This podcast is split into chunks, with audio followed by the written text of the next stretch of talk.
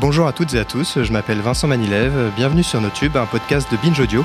On va se retrouver tous les 15 jours pour parler du tube et essayer de comprendre ce monde qui s'ouvre encore de pas mal de clichés.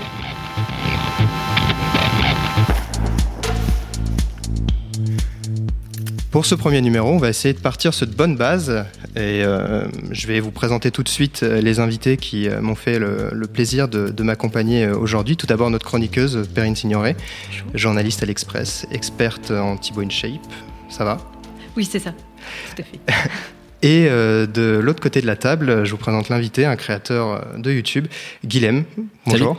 Est-ce que, pour commencer, tu peux présenter un peu ce que tu fais sur, euh, sur YouTube? Ouais, alors moi je m'appelle Guillaume, euh, je me suis fait on va dire connaître avec une chaîne qui s'appelait Masculin Singulier, qui était une parodie de youtubeuse beauté qui, que j'ai fermé, enfin que j'ai arrêté depuis. Et maintenant j'ai deux autres chaînes, une qui s'appelle euh, Le Club, où on parle de culture internet avec mon pote Pierre, et on fait une émission qui s'appelle YouTube, où on interviewe des gens sur bah, leurs vidéos, on va dire références sur YouTube. Et j'ai aussi une émission de cuisine, enfin une chaîne de cuisine qui s'appelle Hangover Cuisine. Voilà, on va pouvoir maintenant attaquer le dur de l'émission je vous propose de parler un petit peu d'actualité. Et pour commencer, pour parler un petit peu de ce qui s'est passé euh, depuis la rentrée, on va écouter ce monsieur. What a fucking nigger. Jeez, oh my god, what the fuck? Sorry, but what the fuck? What a fucking asshole. I don't mean that in a bad way. Jesus. Why would he do that? Legit, why would he do that? pourquoi il ferait ça? Alors, Perrine, est-ce que tu peux nous présenter un petit peu le monsieur qu'on entend dans, cet extrait et nous expliquer ce qui s'est passé dans, cette vidéo? Oui, donc ce monsieur, il s'appelle Félix, si vous ne le connaissez pas, c'est PewDiePie, un Suédois qui est aussi le plus gros YouTuber du monde, qui a 57 millions d'abonnés sur YouTube et il fait des vidéos principalement gaming, euh, voilà. Et euh, donc dans cette vidéo là, on est sur un streaming en fait euh, où il essaye un jeu vidéo en direct où il prononce ce qu'on appelle le N-word, donc nigger. En français, c'est nègre, qui est un, un, mot donc à ne pas utiliser, sauf dans un contexte littéraire à la limite. Et euh, voilà, donc ça a fait un petit peu polémique parce que c'est pas la première fois que PewDiePie ait, pris la main dans le sac, on va dire, euh, pour des propos racistes. Euh, ça avait été par le passé aussi des propos antisémites. Oui, il avait, sur, via un site, il avait payé des Indiens pour qu'ils affichent une pancarte de l'autre côté du monde où il y avait marqué mort à tous les juifs, si je me rappelle bien. Et puis il avait fait pas mal de blagues sur l'État islamique, etc.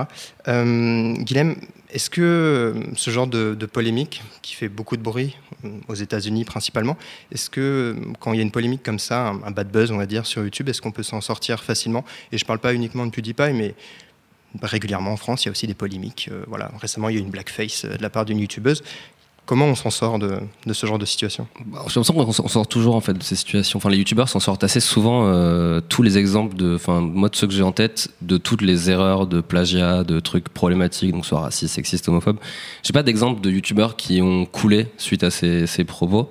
Euh, même la blackface ou même euh, Matt Podcast par exemple qui a été un des premiers énormes bad buzz qui avait quand même plagié et copié une bonne partie des vidéos ce qui pourrait être une sanction définitive dans beaucoup d'autres euh, dans beaucoup d'autres trucs là sur YouTube j'ai l'impression que ça passe parce que des, les communautés sont tellement euh, dévouées auprès du youtubeur qu'à partir du moment où tu as une base de, d'abonnés euh, suffisamment importante qui t'idolâtrent, tu t'en sortiras parce qu'ils seront là pour te défendre et ils seront toujours là pour t'excuser et pour te trouver des raisons de, de t'excuser. Alors tu parlais de, fans, euh, de communautés très soudées. Euh, il y a une autre euh, youtubeuse qui a, fait parler d'elle récemment, mais pour justement les gens qui la, détestent, elle a fait une, vidéo assez longue qui dure 36 minutes. Je parle d'Enjoy Phoenix et je vais tout de suite vous passer un, petit extrait, c'est le tout début de la vidéo. Hello, j'espère que vous allez bien. Je vous retrouve aujourd'hui pour une vidéo que j'évite de faire euh, depuis deux ans maintenant. Et il y a un moment dans la vie où il faut se confronter aux choses qu'on n'aime pas et je pense que c'est le bon jour aujourd'hui pour faire ça. Alors donc voilà, c'est donc Marie Lopez, donc Enjoy Phoenix, euh, la youtubeuse beauté la plus influente euh, de France. Elle a 22 ans, elle a sa marque de rouge à lèvres, elle a sorti déjà deux livres, dont une biographie, autobiographie même. Euh, voilà, déjà à son âge, et je, je, recommande ce, livre en fait. donc en fait, ce qui s'est passé, c'est que le, but de cette vidéo, c'est de parler du harcèlement qu'elle a subi pendant plusieurs années, qui lui a fait perdre beaucoup de poids, qui s'est transformé en dépression pour elle. Perrine, est-ce que tu peux nous dire un petit peu comment la, vidéo a été accueillie? Qu'est-ce que les, gens en ont pensé? Parce que c'est pas la première fois au final qu'Enjoy Phoenix témoigne, mais cette vidéo, j'ai l'impression qu'elle a beaucoup marqué les, esprits dans, le milieu. Oui, tout à fait. Ben, je pense qu'effectivement, c'est... Enfin, la, vidéo est assez violente, entre guillemets, dans, ses propos, dans ce qu'elle dit, ce qu'elle raconte. Enfin, ça, ça, fait quand même beaucoup de peine. Euh, en fait, ce qui est assez paradoxal, c'est qu'il y a eu deux sortes de réactions. Il y a eu les réactions, bien sûr, de soutien euh, évidentes, euh, voilà. Et il y a eu euh, aussi toutes les réactions, en fait, qui sont venues chercher deux petites phrases, en fait, qu'elle a prononcées, qui sont extrêmement maladroites et qu'elle voilà, n'aurait effectivement pas dû dire, mais bon, c'est dans l'émotion, etc. Euh, à savoir qu'elle a en fait euh, dit les Fit Girls, donc qui sont des, des, filles qui sont. Euh, c'est stars d'Instagram, qui ont un corps parfait. Des réseaux sociaux, qui ont un très beau corps, etc. N'avaient pas un corps réel. or, c'est un corps réel, c'est. Enfin, c'est mis en scène, mais c'est un corps réel et ça a été assez critiqué. Il y a notamment certaines de ces Fit Girls qui ont fait des vidéos après pour lui reprocher d'avoir montré une mauvaise vision du sport, de, hmm. choses comme ça. Euh. Voilà, donc euh, le, sujet de fond, c'était vraiment l'obsession hmm. du corps parfait sur Internet. Euh, Guilhem, tu suis Enjoy Phoenix depuis de nombreuses années, notamment pour alimenter, je pense, ton, ta première chaîne. quel regard, toi, tu portes sur, sur ce témoignage et sur le personnage d'Enjoy Phoenix? Parce que c'est vrai que c'est quelqu'un qui a divisé énormément. Elle a une communauté très soudée. À l'inverse, il y a beaucoup de haters, de gens qui la, qui la détestent. C'est compliqué, Enjoy Phoenix. Enfin, c'est compliqué. C'est-à-dire qu'elle est, elle est, elle a été très vite la numéro un d'un truc où enfin pour moi ça a été un peu la première youtubeuse, hors évidemment ceux qui font de l'humour, mais la première youtubeuse on va dire lifestyle à, se confier, à faire des trucs et elle a explosé, donc elle a été très exposée. Euh, moi aussi par exemple si je m'inspirais entre d'elle et d'autres, c'est parce que forcément si tu veux faire de la parodie, bah, c'est plus simple de parler de euh, de la personne qui est la plus haute, parce que ça, ça parle à tout le monde plutôt que de parler de gens de niche. Euh, mais c'est vrai qu'après, il y a, a, Internet est vraiment eu tendance, et particulièrement YouTube, à, devenir de plus en plus dur au fait au fil du temps. Et euh, je pense que c'est vrai que cette vidéo, ça m'a un peu touché en fait. Je me suis dit, ouais, c'est quand même, euh, enfin, elle s'est quand même confiée, elle a quand même pris le parti de, le faire, alors que globalement, dans le monde de, la beauté sur YouTube, il faut quand même plutôt montrer que des jolies choses. Enfin, je pense que la référence aux Instagrammeuses bien qu'elle soit maladroite, je pense qu'elle, je suis pas sûr qu'elle voulait dire ça, mais je pense qu'elle voulait plutôt dire que ça met quand même une pression. Euh, euh, tu vois, tous ces gens même, euh, par exemple sur le truc des régimes, tu vois, moi je m'intéresse beaucoup à la, à la, bouffe, tu vois, et sur le, tu vois les gens qui postent en permanence, qui sont en train de manger plutôt que les trucs sains, que les trucs machin et tout, qui finalement presque eux en fait ont un trouble, tu vois, de, enfin qui presque une obsession qui est pas saine, mettent beaucoup de pression aux autres en fait. Et je pense que c'était ça, moi le sujet qui, que je trouve intéressant, c'est le côté en fait à un moment. qui a raison et qu'est-ce qui est, qu'est-ce qui est la, la, vraie réalité Je pense que ça qu'elle voulait dire par réalité, c'est pas c'est pas dire que les filles n'existaient pas, mais c'est que qu'en fait elles sont dans une réalité qui leur est propre et elles l'imposent parfois aux autres, alors que les autres peuvent pas le tenir, non seulement parce que tout le monde n'a pas le, les finances pour, le temps pour, euh, ni la, la, possibilité même, enfin, je sais pas, par rapport à où tu habites, tout ce que tu fais. Oh, même la morphologie. Oui, voilà, la morphologie pour, ni, la passion même, pour. Même les fit girls, finalement, des, des, fois font des vidéos où elles, elles racontent euh, comment ce qu'elles montrent, en fait, n'est pas totalement la vérité.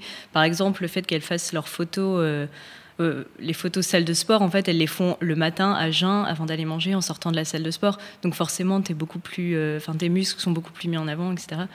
Et je pense que c'est aussi ça qu'elle voulait dire par faux corps. Oui, puis c'est un débat qui revient régulièrement avec des témoignages des fois de, voilà, de fit girls qui justement prennent le parti de raconter l'envers du décor, l'envers des, photos Instagram, etc.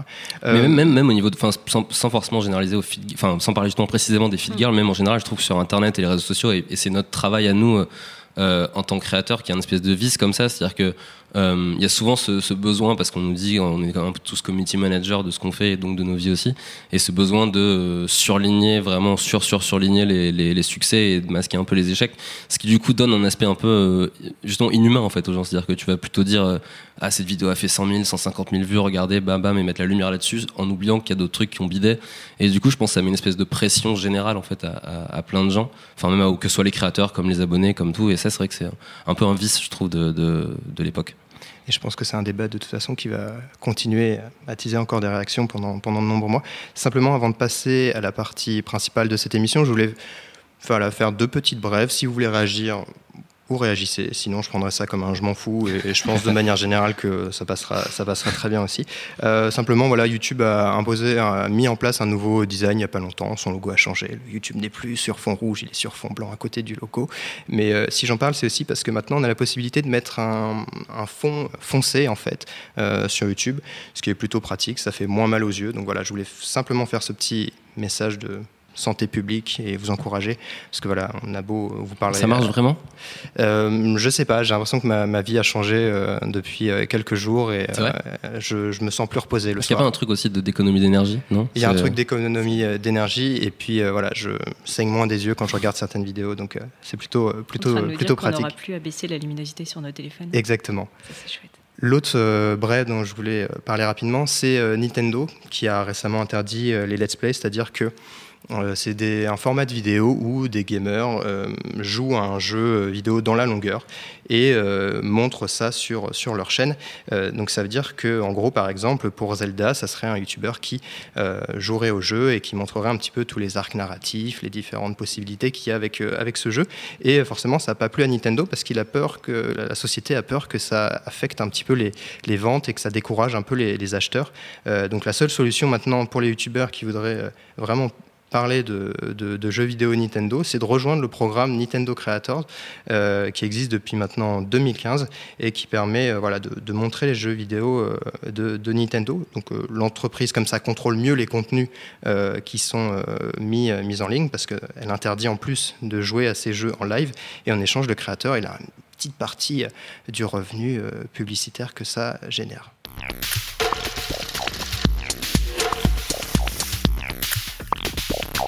Alors pour le thème principal de, cette émission que j'ai euh, co-créé avec euh, David Honora, euh, on a décidé d'essayer de partir sur de bonnes bases, de remettre un peu les, choses à plat et de prendre du recul sur euh, ce monde, sur YouTube, euh, qui a souffert pendant longtemps de nombreux clichés.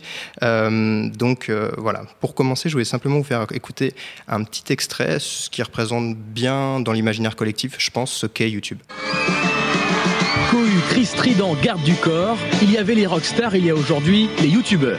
Dans ce salon, 150 vedettes de la toile pour 30 000 adolescents déchaînés, parmi lesquels Chiara et Danae, déçus de ne pas pouvoir tous les rencontrer. Pas pouvoir prendre des photos, c'est horrible, mais on a pas tout et c'est déjà bien. Voilà, alors je vous rassure tout de suite, Chiara et Danae, euh, que M6 a rencontré en 2015 euh, au Vidéo City Paris, donc le plus gros salon youtubeurs, euh, vont bien. Elles ont finalement eu un selfie avec euh, Sullivan, donc voilà, le, reportage se termine plutôt bien.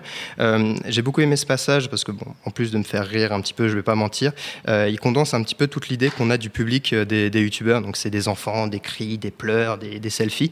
alors, on va être honnête, il y a un peu de vrai là-dedans aussi.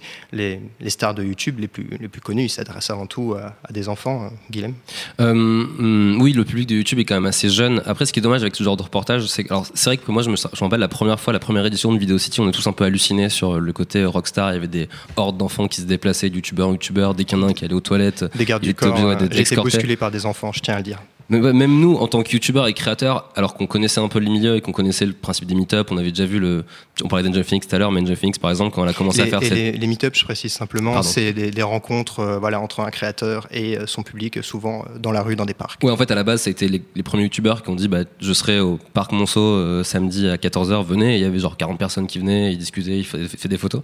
Et il y avait un moment avec Enjoy Phoenix où justement, elle avait fait la tournée des meet-up en province et elle avait fait, euh, c'était en 2000, peut-être en 2014 ou un truc comme ça. Euh, et en fait, elle s'était fait dépasser par l'événement parce qu'en fait, il y avait à chaque fois 1000, 2000, je crois qu'à Marseille, il y avait eu 2500 personnes, la police avait dû faire arrêter le truc. Et là, déjà, on avait été surpris. Mais c'est vrai qu'à Video City, il y avait un truc euh, où il y avait ce côté rockstar, euh, Sullivan, un panda cœur, certains des jeunes comme ça, même tous, enfin, tout le monde avait été vraiment un peu choqué. Après, je trouve que le truc d'M6 de d'insister sur ce truc en disant ah regardez c'est cocasse elles pleurent plutôt que d'essayer d'expliquer pourquoi elles pleurent et pourquoi elles sont comme ça et qu'est-ce qui a fait qu'elles sont comme ça ça bah, ça participe pas à, à, expliquer aux vieux entre guillemets euh, dont je fais partie enfin de qu'est-ce que c'est vraiment YouTube quoi. Oui, puis ce qu'il faut savoir aussi, c'est que ce public jeune, donc on parle d'un public qui est très nous attaché à, YouTube et à cré aux créateurs parce que justement il y a une espèce de proximité qui se noue, parce qu'on voit le créateur dans sa chambre, etc. Donc a, on a l'impression d'avoir son pote en face de soi. Euh, c'est aussi parce que de manière générale, les jeunes, euh, ils s'intéressent de plus en plus à YouTube et de moins en moins à la télévision, Perrine. Enfin, je suppose qu'il y a, il y a ouais. des tendances qui se mettent en place euh, de manière générale par rapport à, à ces jeunes-là. Oui, tout à fait. Bah, il, y a, il, y a, il y a des études qui l'ont montré. Il y avait euh, en mai 2017, euh, Médiamétrie, par exemple, qui avait expliqué que les 13-34 ans, les millennials pour les intimes, passaient 2h44 très précisément devant la télévision et contre par exemple 3h40 pour euh, le téléspectateur moyen.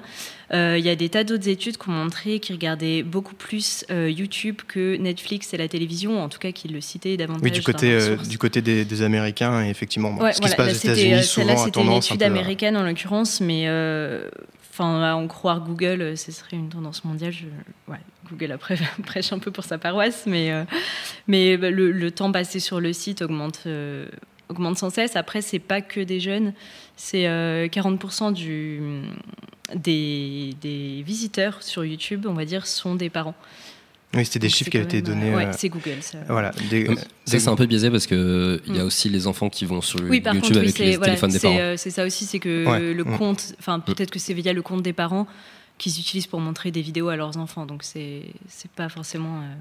Mais euh, même euh, voilà, en, se détachant rapidement quand même un petit peu de l'ambiance euh, Video City Paris, voilà l'ambiance rockstar, etc. on en parlera juste après, mais avec Perrine, on était il n'y a pas longtemps à un festival de créateurs à Avignon, le Frames Festival. Mm. mais peut-être que toi, Guilhem, tu peux nous dire un petit peu ce que tu penses de ces audiences, parce que je suppose que toi, tu as, as, un public un petit peu plus qui a entre 20, 30 ans. Est-ce que tu peux nous parler un petit peu de ça? Euh, de, quoi Comment je Non, mais de ton public, etc. Et puis de comment comment tu perçois l'audience YouTube, parce que j'ai l'impression qu'au final c'est quelque chose de pas très concret. Où des fois on a on a des pseudos, etc. Mais on se rend pas forcément compte de qui il y a derrière. Oui, c'est vrai que les, salons euh, qui sont un truc un peu particulier à comprendre pour tous les gens des autres d'autres médias euh, sont un truc assez intéressant quand on est youtubeur parce que c'est le moment où tu rencontres un peu tes abonnés. et c'est vrai que moi j'ai la chance d'avoir eu des chaînes qui ramenaient des abonnés qui étaient un peu plus âgés ou même quand ils étaient jeunes il y avait un truc un peu. Enfin, j'ai toujours eu des belles rencontres en fait. jamais vraiment eu de moments d'hystérie ou de moments un peu gênants. Euh, mais c'est vrai que même pour d'autres créateurs, tu vois, ceux qui font de la vulgarisation et compagnie, je sais qu'il y avait un salon qui s'appelait Neocast à un moment, je pense que Frames est un peu dans cette idée-là. Mm. Euh, c'est agréable parce qu'on peut vraiment discuter avec les abonnés pour de vrai et euh, comprendre un peu qu'est-ce qu'ils aiment bien, qu'est-ce qu'ils veulent, qu'est-ce qu'ils trouvent dans notre chaîne. Alors que si on n'a pas ça, c'est vraiment que des, ouais, des pseudos, des likes, des pouces, des, des, des, des, trucs qui sont pas du tout, pas du tout concrets, pardon. Et et surtout qu'en plus, j'avais, moi, j'avais demandé un peu, j'avais fait un espèce de sondage sur YouTube pour demander euh, sur les commentaires, en fait, ça m'intéressait. Et les gens qui commentent, c'est que 3% en fait des gens qui, qui, qui regardent, donc c'est vraiment rien. Donc c'est vrai que c'est bien d'avoir ce moment de rencontre, c'est utile et, et, euh, ça donne un peu de réel en fait à tout ça. Quoi.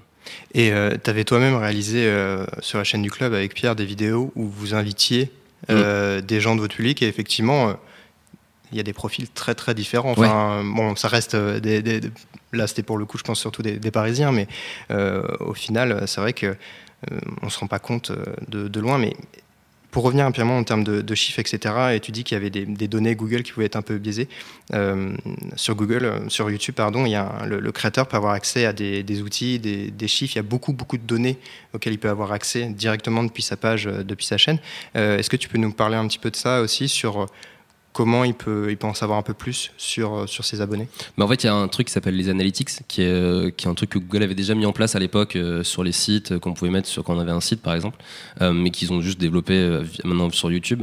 Et c'est extrêmement précis, c'est-à-dire qu'on connaît l'âge de, des abonnés moyens sur toutes les tranches d'âge, on sait d'où ils viennent par pays, on sait quelle plateforme, enfin, s'ils ont regardé sur mobile, sur ordinateur, et on peut même savoir ce qu'ils appellent le watch time, qui est un truc assez précieux pour les YouTubeurs, qui en fait, ça nous permet de savoir quand est-ce que les gens ont arrêté de regarder la vidéo.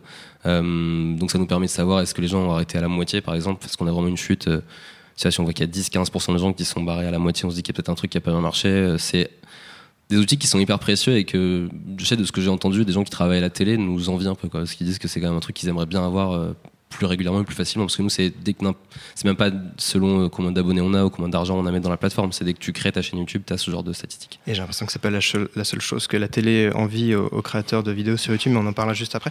Perrine simplement un mot euh, pour parler du, Frames Festival sur le ressenti que tu as eu par rapport au, public parce que moi j'étais vraiment marqué. Euh, je me rappelle d'un garçon d'un petit garçon de peut-être 9 ans qui faisait la queue pour voir son, son créateur préféré mais sinon pour moi c'était que des gens des, des, garçons et des filles de 20 30 ans comment Comment, tu l'as ressenti Ça m'a assez marqué aussi parce que j'avais fait du coup euh, Video City quelques mois avant et le public de Frames était totalement différent. C'était des personnes plus âgées, âgées, euh, entendons-nous bien que c'est encore pas. Euh, encore pas trop âgées, mais enfin, il y avait beaucoup de personnes de la trentaine, etc. Et c'est pour le coup, on est très très loin de l'hystérie justement que décrivent certains médias.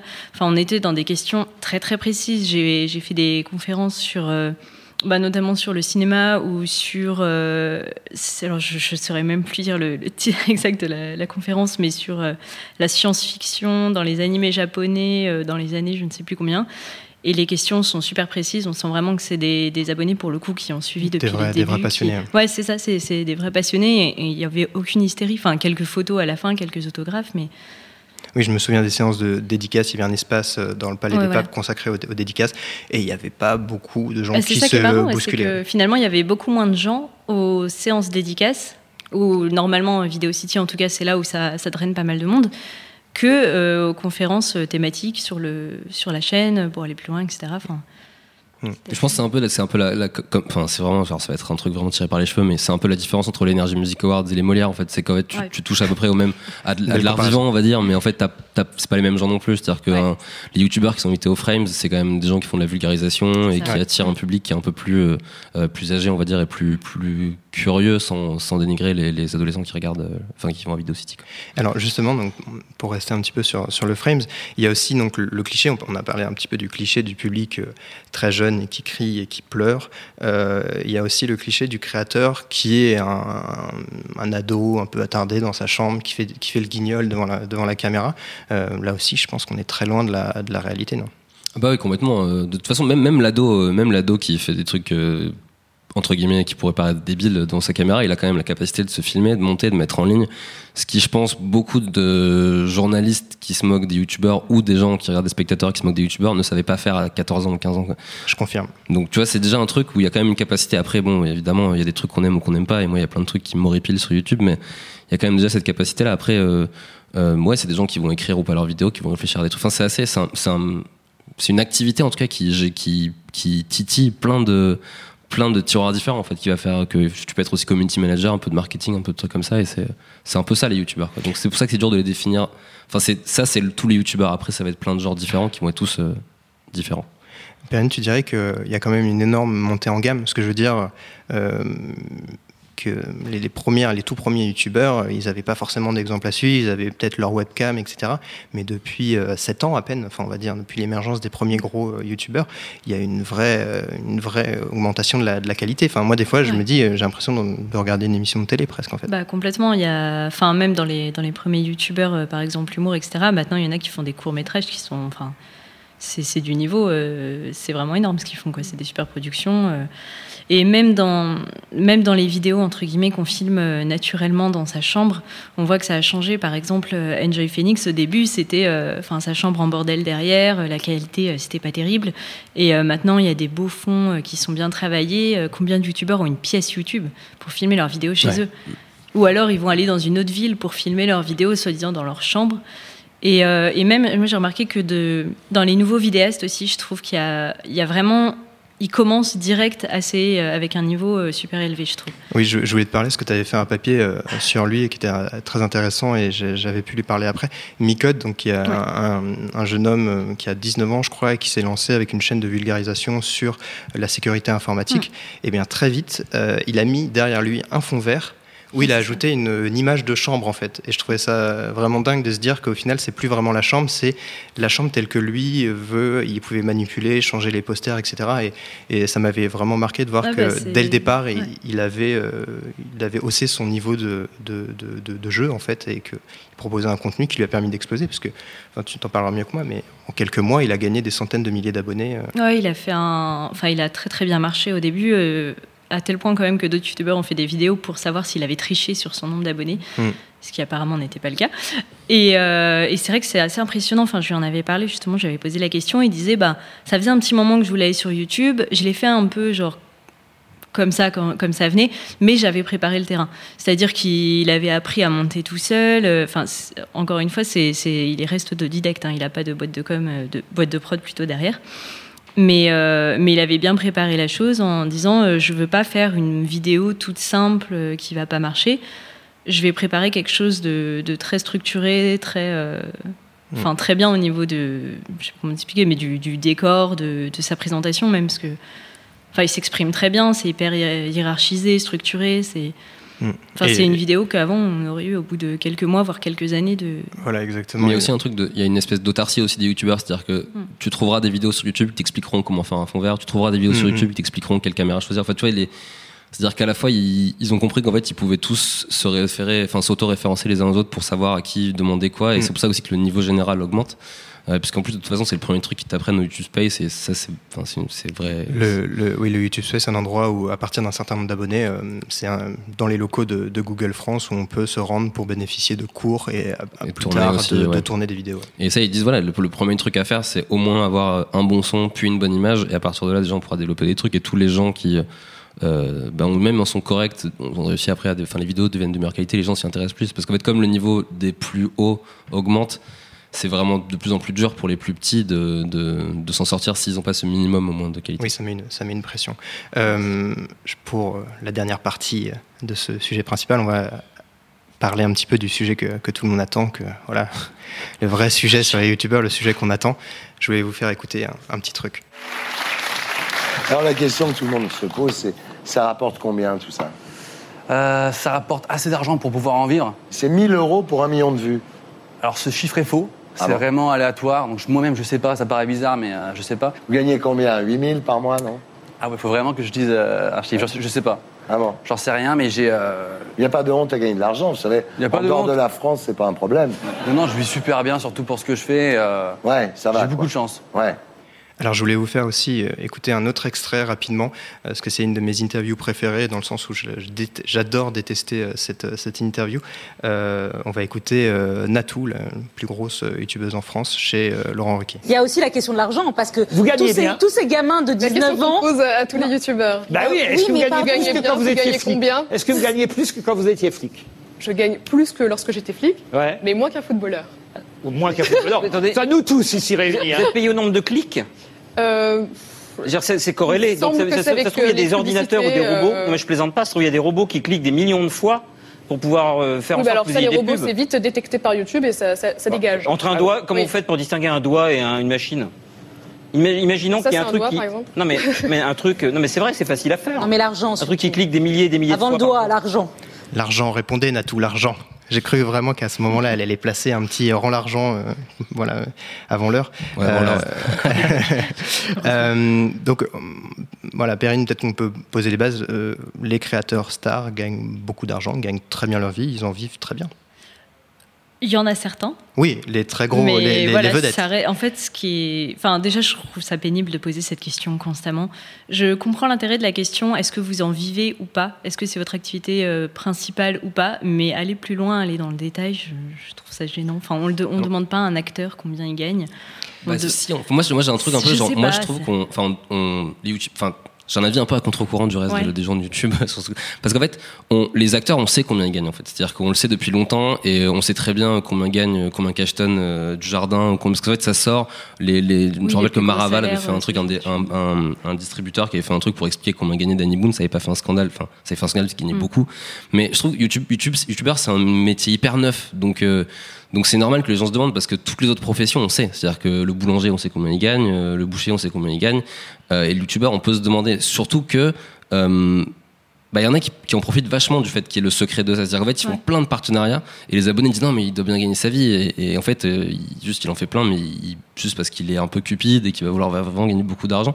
D'autant que les abonnés et, ont tendance à sous-évaluer la- l'argent que gagnent les youtubeurs. C'est-à-dire qu'ils ils imaginent que les grosses stars gagnent dix fois moins d'argent qu'ils gagnent, mais par contre que les moyens youtubeurs ou que les petits gagnent beaucoup plus qu'ils gagnent en fait. Et, justement, moi, je trouve que cette question de l'argent, sans, sans entrer dans des détails hyper précis de un tel gagne tant, juste savoir en fait. C'est-à-dire que si tu te dis euh, tel youtubeur gagne 30 000 euros par mois en faisant ses vidéos, bah, peut-être que tu serais un peu moins tolérant qu'il fasse des partenariats et des placements de produits systématiquement dans toutes les vidéos. C'est juste ça qui pour moi est intéressant. Alors justement, tu as donné beaucoup d'éléments très intéressants.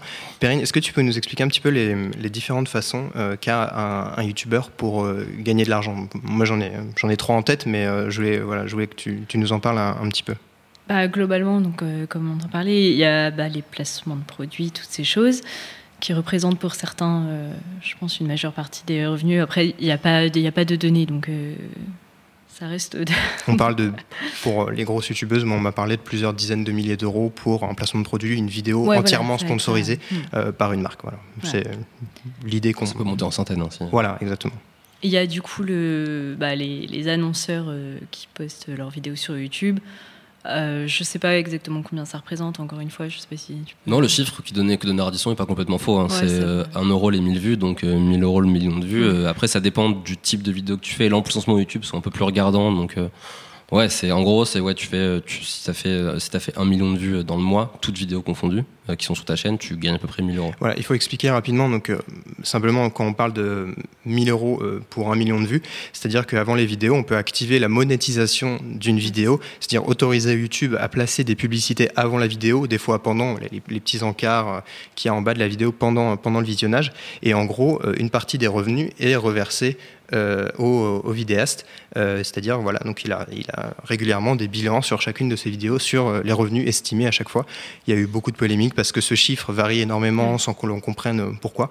Mais voilà, ça c'est la base quand on démarre sur YouTube, c'est-à-dire les premiers revenus qu'on peut espérer, c'est en activant la publicité, puis viennent les partenariats. Et il y a un autre, une autre façon de, de, de- de gagner de l'argent, c'est en se reposant sur les abonnés. Peut-être, Guilhem, tu peux nous en, nous en Ouais, c'est dire via le crowdfunding, euh, donc via les plateformes comme Tipeee ou, euh, ou, euh, Ulule ou Patreon, euh, plutôt même Tipeee et Patreon, euh, qui permettent en fait de dire aux abonnés, bah, donnez ce que vous voulez par mois ou une fois de temps en temps, et pas- qui peuvent, enfin vraiment faire vivre des créateurs. Il y en a qui gagnent euh, 10 000 euros sur Patreon, même plus, je pense. Parfois qui permet de s'affranchir de la pub, c'est dire bah, voilà moi j'aurai pas de pub sur ma chaîne, je ferai pas de placement de produit, donc tout mon argent viendra de vous. Euh, parfois les gens font les deux, enfin voilà c'est une, des façons de gagner de l'argent sur YouTube. Et euh, de manière générale, peut-être pour co- contrebalancer ce qu'on disait sur les grosses vedettes, euh, c'est très très difficile d'en vivre. Concrètement, je pense qu'on peut dire que 95% des, des créateurs ne, ont du mal à, vivre concrètement de leur activité sur YouTube. Euh, Guilhem, encore, est-ce que tu peux peut-être parler de, de toi, de ta situation euh, Moi, j'en par pas du rapport à tout. euh, je, je pense que ça participe même pas à un cinquième de l'argent que je gagne chaque mois à YouTube parce que j'ai- là, mes chaînes ont, ont 25 et 30 000 abonnés, donc c'est vraiment très peu. Moi, j'ai même un. Je donnerai pas son nom, mais j'ai un, un- un pote youtubeur qui a à peu près 200 000 abonnés, peut-être un peu plus, et il gagne que 700 euros par mois via YouTube uniquement. Et je pense que s'il rajoute son, crowdfunding, ça doit monter à 1200, 1300 euros. Euh, c'est un salaire de, un salaire minimum correct pour, pour plein de gens, mais c'est vrai que quand, quand tu te dis, ouais, ok, il a 230, 230 000, 250 000 abonnés, il doit vraiment être à l'aise. Et en fait, tu te rends compte que pas du tout, en fait. Parce qu'en fait, le truc, c'est que euh, les très gros youtubeurs qui étaient là au tout début ont réussi à s'installer et à, récupérer beaucoup de placements de produits, beaucoup de, euh, de partenariats. Parfois, euh, à- tant mieux pour eux, parce qu'il y a quand même des mecs qui ont vraiment défriché complètement le truc. Donc, c'est logique qu'ils récupèrent, tu vois, des Cypriens, des Norman.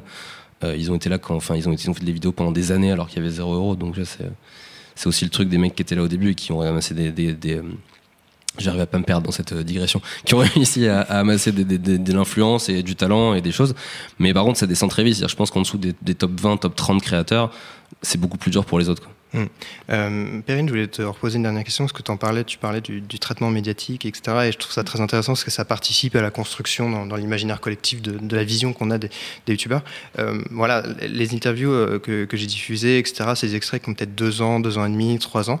Euh, Est-ce que tu as vu une évolution positive dans le, traitement médiatique des, créateurs? Est-ce qu'on est un peu sur la bonne voie, sur la, considération qu'on leur donne? J'avais l'impression, mais il y a certaines interviews qui me laissent penser le contraire. Euh, donc, notamment, tu as diffusé tout à l'heure un extrait de. C'était On n'est pas couché, donc avec Natou. Euh, elle avait été en parler après dans Salut les Terriens. Et euh, elle avait justement, euh, enfin, ils en avaient beaucoup parlé avec Ardisson en disant euh, oui, euh, c'était vraiment catastrophique, ah oui, oui, euh, c'était très gênant, etc. Et ce qui est assez marrant, c'est qu'il y a trois mois maintenant, Ardisson, du coup, a fait une autre euh, émission avec Natou et Mister V. Et C'était pour parler du manoir, le Voilà, pour parler premier de- film de voilà, youtubeur, entre guillemets. Et euh, pas premier. Enfin, essentiellement avec Ouais, des youtubeurs. C'est vrai. Mais euh, et donc voilà, et je, je trouve que le degré de gênance c'est à peu près le même. C'est C'est-à-dire, euh, concrètement, c'est-à-dire que les, les questions qu'on leur posait, c'était quoi? Bah, concrètement déjà pendant 10 minutes en fait, on leur parle, pardon du terme, mais de cul ou de leur relation amoureuse. Et euh, au lieu de leur travail en fait tout simplement. Et c'est Enfin, je, je sais pas si c'est une impression et euh, dans, dans les commentaires en fait c'est assez marrant à dérouler quand on regarde l'émission sur YouTube. Euh, tout le monde a ressenti cette espèce de gêne qu'il y avait. Je, je sais même pas comment expliquer, mais les, enfin, on sent presque que le sujet n'a pas été travaillé et que, enfin, pas forcément dans cette émission-là, mais souvent à la télévision. Que voilà, il n'y a pas. euh, Je crois qu'il y a un truc de, de- vraiment un clash de génération pour le coup Mm. entre un truc qui est vieillissant et qui est vraiment en train de s'effondrer et, et, euh, enfin s'effondrer c'est pas aussi visible que ça mais qui est, qui a vraiment pas beaucoup d'avenir et un truc qui est vraiment en train d'exploser et qui comprennent pas et plutôt que d'essayer d'embrasser le truc et de dire bon on va essayer de comprendre c'est vrai que tu avais raison tout à l'heure sur le fait qu'ils posent pas du tout la question de la bonne manière c'est-à-dire que la Hardisson ou, ou euh, Ruquier c'est vraiment une agression quoi c'est euh, Ouais, puis c'est la première question qu'il pose et avant de parler du travail en fait. Enfin, c'est la Ouais. manière dont c'est fait en fait. Et surtout, surtout, en fait, moi dans l'absolu, un- je trouve que le sujet est intéressant. Après, c'est vrai que la, Ouais, la question posée de manière hyper agressive, enfin, hyper intéressante, mais surtout d'autant que si on se rappelle comment avaient réagi des journalistes télé quand Dupont-Aignan leur avait demandé combien ils gagnent, ils étaient outrés qu'on leur pose la question, et, et eux, ils reproduisent la même chose avec un youtubeur, et tu te dis, ah, mais surtout qu'en plus, c'est les, les, les, ré- les réticences sont un peu pour les mêmes. C'est-à-dire que, à les, si les gens qui étaient chroniqueurs au Grand Journal à l'époque déclaraient leur salaire, qui était quand même plutôt conséquent, tu vois, les gens auraient été un peu choqués aussi. Donc là, c'est c'est c'est vraiment ouais, une espèce de reproduction d'un truc où il y a je pense que c'est surtout un clash et qu'ils ils s'en moquent. Euh, On a bien vu de toute façon, enfin ils font ça avec YouTube, mais ils font ça avec Twitter. On a vu Yann Moix sur Ruquier qui considère que les gens de Twitter c'est juste une bande de nazis qui habitent. euh, non, c'est euh, Ruquier, non, Yann Moix dit que c'est des nazis, euh, c'est que des nazis sur Twitter. Et, et Ardisson a dit il y a pas longtemps après les plaintes du CSA, il dit ouais, de toute façon Twitter c'est que des chômeurs qui habitent à Strasbourg et qui ont que ça à foutre de, se plaindre au CSA. Tu vois, donc on voit ils ont quand même une notion d'internet qui est assez euh, problématique pour eux quoi. Enfin, ils se rendent compte que c'est là qu'on, c'est là que c'est là que vient généralement les problèmes. Quoi. Après, ouais, j'ai l'impression que, enfin, aussi cette émission, elle montre paradoxalement que ils font de plus en plus attention à ce sujet-là. Enfin, même si c'est traité encore de manière un petit peu euh, bancale, on va dire. Euh, au moins, ils les ont invités, quoi. Ce qui est déjà euh, une belle étape par rapport à ce qui se faisait. Je pense que c'est- la, même chose que dans les familles où, euh, tu sais, réunion de famille, il y a toujours avoir l'oncle qui doit se foutre de la gueule des youtubeurs en disant Ah, mais toi, tu fais des vidéos sur Internet, mais combien tu gagnes? Et la réunion de famille d'après, on lui a dit de faire attention. Donc il essaie de faire attention, mais comme il est, nul, il y arrive pas et ça devient malaisant. Ouais, ça, ça se voit que ça part d'une bonne intention, ça. honnêtement, mais Eh ben, on essaiera d'être le- l'oncle sympa dans ce cas-là avec euh, nos tubes et euh, on espère que voilà, il y aura beaucoup de créateurs qui viendront parler de leur euh, vie, de leur travail. Euh, simplement pour finir euh, cette émission euh, et avant de vous, vous remercier, est-ce que je pensais vous demander voilà une chaîne euh, YouTube que vous recommanderiez, euh, voilà une chaîne qui vous plaît, qui n'est pas forcément très connue, euh, voilà Guilhem? Ah, Moi, c'est une chaîne qui s'appelle Analeps, euh, qui est une chaîne d'histoire, euh, qui a, euh, je crois, 15 000 abonnés et qui fait vraiment du très bon boulot. Et c'est, et c'est, et c'est incroyable qu'il ait que 15 000 abonnés. Quoi. Enfin, c'est, voilà, donc, euh, C'est injuste. c'est injuste, ouais, mais ça montre un peu un truc, c'est que il y a quelques temps, on- sur YouTube, on- YouTube s'est un peu vanté d'avoir des contenus hyper euh, quali sur la vulgarisation, ce qui est vrai, mais on faisait un peu leur étendard en disant regardez YouTube, c'est que des gens intelligents qui parlent de trucs intelligents. Et en fait, on se rend compte qu'à part quelques-uns qui ont une exposition, il y a quand même, c'est pas facile pour les créateurs euh, vulgarisation, donc euh, Mm. euh, c'est pour ça que c'est, il y a un mec comme celui qui fait Analeps, là, qui fait, qui a des vidéos de très bonne qualité et qui plafonne à 15 000, vues, quoi, à 15 000 abonnés. Pardon.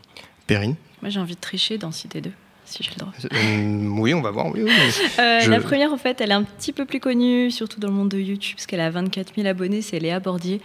Euh, je trouve ce qu'elle fait extrêmement réussi, important et chouette et Ouais, originel. Euh, elle fait notamment des vidéos qui s'appellent Cher Corps, que j'invite à regarder. Ce sont des femmes qui parlent de leur rapport au corps, de maladies, de complexes, de toutes ces choses. Et il y a une autre petite vidéo que j'avais vue, alors je connais pas encore très bien la chaîne. Euh, c'est une femme également qui a, elle, 1800 abonnés, donc pour le coup, elle a commencé il y a pas longtemps. Et ça s'appelle Antithésie, j'espère que je la prononce bien. Et euh, elle a fait une, petite vidéo un peu feel good sur les youtubeuses beauté, justement, et, ou beauté lifestyle. Et euh, justement, la manière dont elles sont considérées, un petit peu. euh, voilà, pour rebondir sur cette émission, je trouvais ça pas mal. Et moi, je vais très rapidement conseiller quelqu'un qui s'appelle Northern Rufio. Je prononce mal son nom, mais euh, il fait une série de vidéos qui s'appelle Coma avec un K, où il parle de manga. Euh, il parle du quatrième mur, de la robotique ou de l'image euh, du traumatisme nucléaire dans les mangas. Euh, c'est une réalisation que je trouve dingue. Il a 25 000, 25 000 abonnés à peine. Et euh, voilà, moi qui reviens du Japon, je suis très très heureux de pouvoir regarder ces vidéos avec, euh, avec, euh, avec nostalgie. Euh, voilà, on va pouvoir terminer cette émission. Merci beaucoup, Guilhem. On Bah, peut toi. retrouver où? Euh, bah alors sur la chaîne du club, c'est youtube.com slash le club officiel. Et sur Hangover Cuisine, euh, Hangover euh, Cuisine. Et Perrine, on peut te retrouver sur Twitter. Je te laisse dire ton hâte. Ouais, c'est Périnst. Ça, ça s'écrit P-E-R-R-I-N-S-T. Merci aussi beaucoup euh, à mon camarade David Honora, à Jules pour la technique, à Théo Boulanger pour la musique et à toute l'équipe de Binge Audio. Euh, voilà, n'hésitez pas, si ce podcast vous a plu, à le partager, euh, à en parler à votre oncle. euh, et euh, je vous dis à très bientôt. Voilà, mettez 5 étoiles sur Apple. Podcast. Et euh, voilà, je vous dis euh, à dans deux semaines pour le prochain numéro de NoTube. Merci à vous.